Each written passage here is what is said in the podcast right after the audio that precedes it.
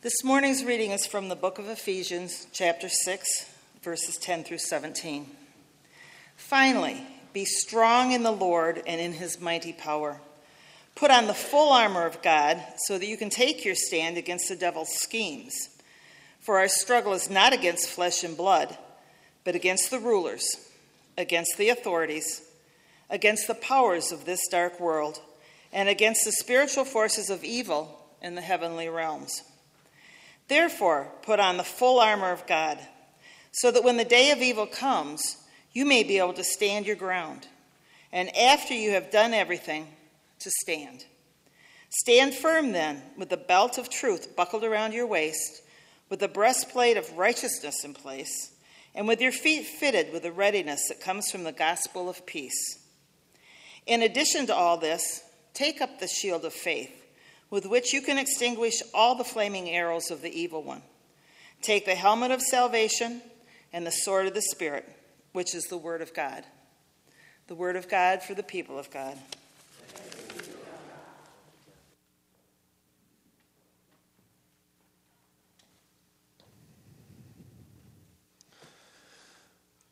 So, a few months ago, I went to a gathering of a, a small group of pastors. There's a, a, group of pastors who I get together with every now and, and, then. We have lunch and we tell stories and we pray for each other. These are the, the friends who carry me through difficult times, and, and I try to do the, the same for them. Every time we get together, we meet in a different location. Sometimes we, we gather at a restaurant, sometimes we meet at a coffee shop.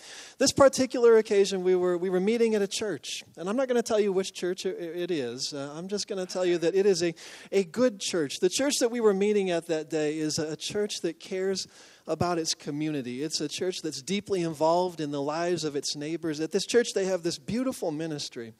Every day, a group of volunteers get together in the morning and they, they put together a hot lunch. And then at noon, they open the doors of the church and they invite their entire neighborhood to come in and, and have lunch. Many of the people who, who eat lunch there each day have, have no other home. This is the only hot meal that they're going to have each and every day. It's a, a fantastic ministry. I arrived at the church that day just, just a little bit before lunchtime. And so people were starting to gather outside the door of the church. They were, were waiting to be let in.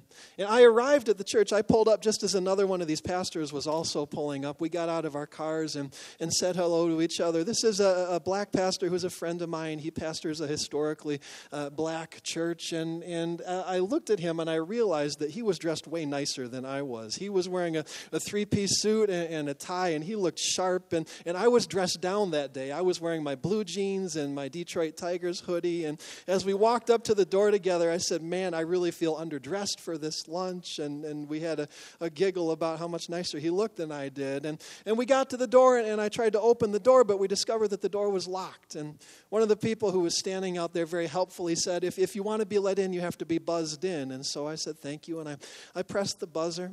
A moment later, a woman came to the door. She was clearly one of the, the volunteers who helps to put on this, this lunch. Her sleeves were rolled up, and she had a dish towel in her hands. And she opened the door and she looked at us and, and she said, Are you here for the pastor's lunch? And I said, You bet. And she said, Okay, then come on in. And so I walked through the door, and then my friend, the other pastor, he started to walk through the door behind me. But this woman, she suddenly blocked him. Quick, like you would not believe, she moved herself in front of that door and, and she looked at him and she said, No, no, not you. She said, Lunch for the homeless people starts at noon. We'll, we'll let you in when lunch is ready.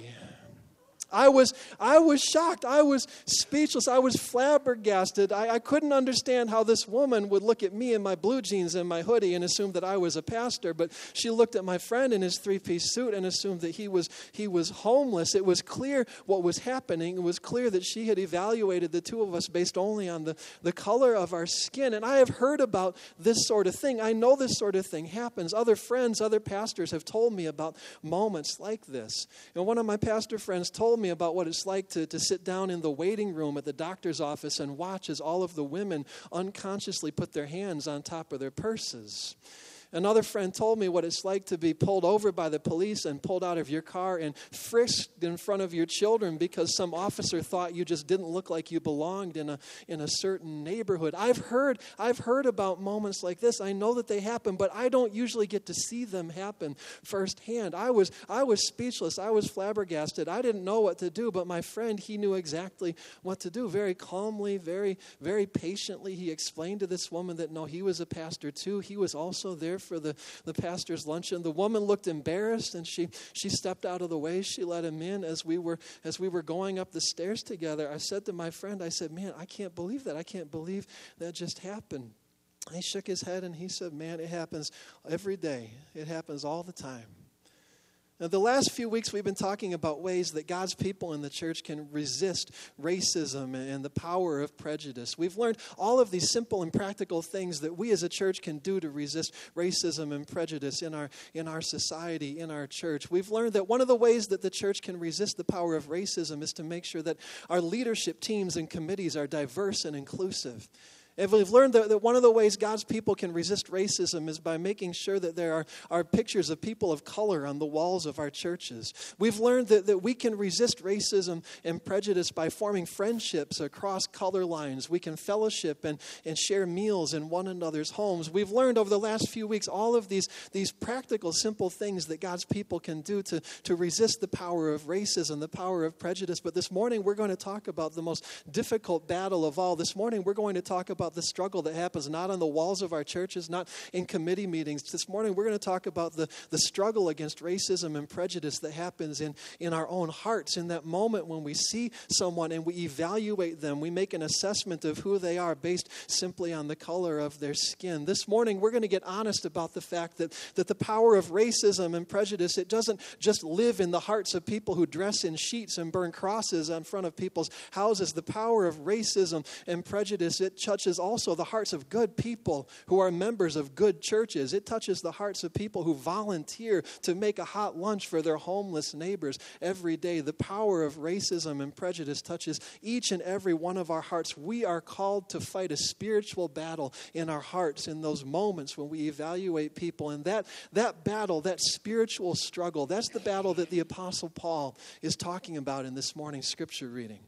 In today's reading, we have a, a passage from the Apostle Paul's letter to, to the Ephesians. Now, the Apostle Paul was a, leader in the early church. He would travel from city to city. Everywhere he went, he would tell the story of God's love in, in Jesus. Everywhere he went, he gathered believers together and he, he formed churches. Of all of the churches that the Apostle Paul started, the, the church that he started in Ephesus may have been the most strategically important church of all. Now, the, the city of Ephesus had a, a, special place in the ancient world. The city of Ephesus was, was located on the coast of the country that today we call Turkey.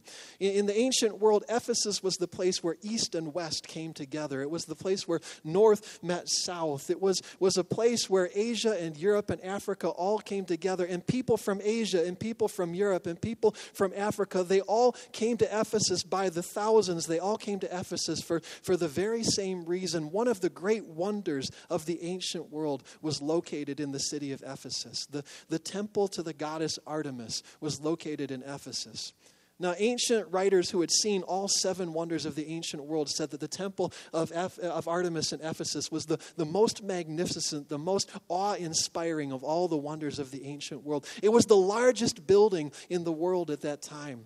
And inside the temple, there was a statue of the goddess Artemis, this huge statue. People believed that this statue had, had fallen from the heavens. They believed that it was a gift from the gods. And so people came from all around the world to Ephesus to, to pray in this temple, to see this amazing statue.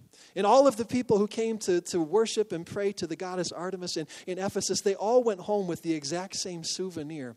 All around the, the temple, there were little booths and stalls and shops, and all of them sold only one one thing. All of them sold tiny silver statues, copies of the, the great big statue that was there in the temple. People would visit the temple and then they would buy a little silver statue and they would take it home and they would put it on their altar and they would pray to it along with their, their other idols. The Apostle Paul looked at this city that was, was filled with people from all around the world. He looked at this, this internationally flavored city, this city that was filled with people who were there because they were seeking the gods, because they were seeking the presence and the power of something divine in their lives. And Paul said, What better place to start a church? He said, if, if the Christian faith can get a foothold in Ephesus, then the Christian faith can spread from Ephesus to every corner of the world. People can take the gospel with them the same way that they, they take those little silver statues. Paul worked hard to start a church in Ephesus. He moved to the city of Ephesus.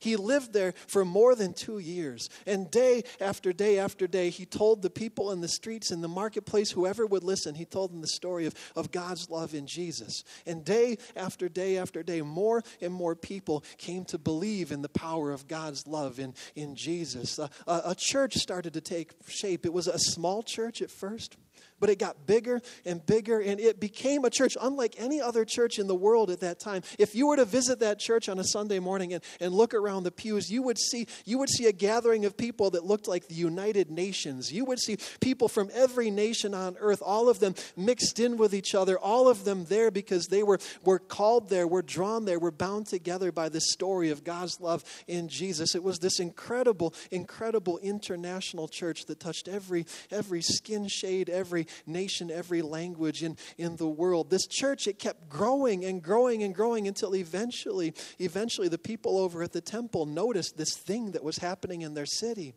They noticed that fewer and fewer people were going to visit the temple of Artemis. They noticed that fewer and fewer people were buying these little silver statues. This growing church began to affect the, the tourism trade, the local economy there in Ephesus. It made the, the leaders of the temple nervous. It made the, the, the businessmen who made these little silver statues, it made them angry. And finally, one day, all of that anger and hostility boiled over into violence. And one day at a, a meeting of the guild of the statue makers, a man stood up and he said, Friends, we have a problem.